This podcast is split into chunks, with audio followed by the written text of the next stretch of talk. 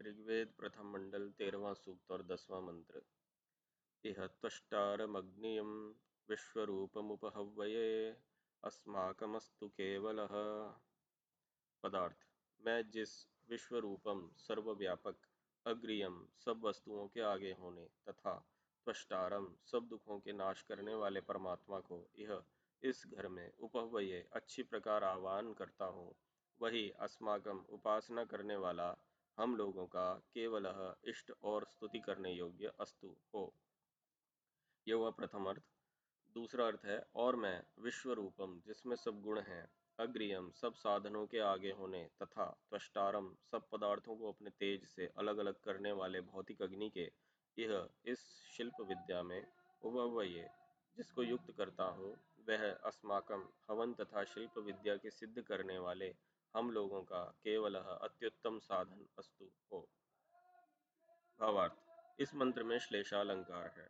मनुष्यों को अनंत सुख देने वाले ईश्वर ही की उपासना करनी चाहिए तथा जो यह भौतिक अग्नि, सब पदार्थों का छेदन करने, सब रूप, गुण और पदार्थों का प्रकाश करने, सबसे उत्तम और हम लोगों की शिल्प विद्या का अद्वितीय स्थान, साधन है, उसका उपयोग शिल्प विद्या में यथावत करना चाहिए।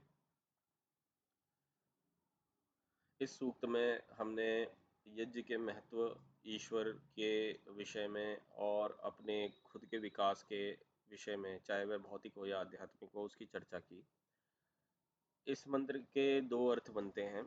पहला अर्थ तो ये है कि जब हमने यज्ञ के अनुकूल एक घर की रचना की है तो उसमें हम सबसे आगे ईश्वर को रख के चलें।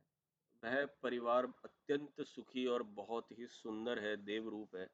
जिस परिवार के सभी लोग एक कामना के साथ, मधुरता के साथ, एक साथ प्रातःकाल उठते हैं, प्रातःकाल एक साथ यज्ञ में बैठते हैं और सबसे पहले अपने दिन की शुरुआत, उसका आरंभ ईश्वर की उपासना से करते हैं।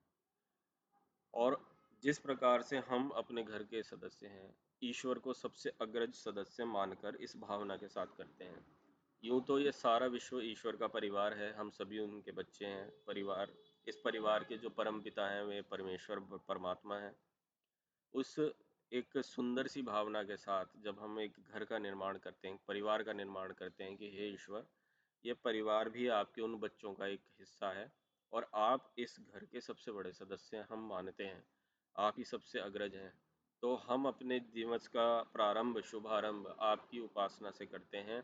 उस उपासना रूप में हम ये यज्ञ करते हैं ताकि आपके सभी अन्य बच्चों का, अन्य जीवात्माओं का कल्याण हो।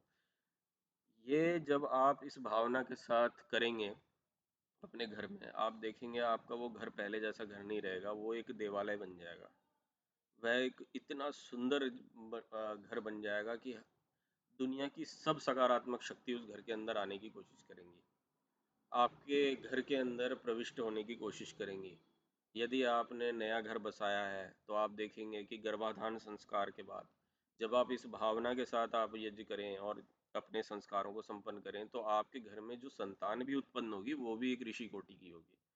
बहुत उत्तम आत्मा होगी श्री राम, श्री कृष्ण के समान समान, जिन्होंने अपने जी पूर्व जन्मों में बहुत तप किया होगा, बहुत कर्म किए होंगे, वेद के विद्वान रहे होंगे, ईश्वर को जानने वाले होंगे, ऐसे आज्ञाकारी, सुंदर, बलवान बच्चे आपके घर में प्रविष्ट होंगे।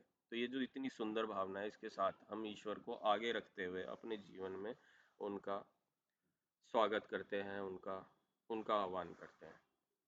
दूसरा अर्थ है कि जब हम आ, अपने सब का कार्यों में अग्नि को सबसे आगे रखते हैं क्योंकि अग्नि के बिना हमारे अधिकांश कार्य संपन्न नहीं हो सकते। अग्नि सभी साधनों में सबसे प्रमुख माना गया है। तो यही इस मंत्र का अर्थ है कि जो अग्नि है, ईश्वर के रूप में, परमात्मा जो है, ईश्वर के आध्यात्मिक रूप में और भौतिक रूप में जो आग है, अग्नि है, उससे हम अपने से आगे रख के उनके गुणों को समझते हुए अपने जीवन को ऊँचा उठाएँ, सुंदर बनाएँ और उसे भव्य बनाएँ।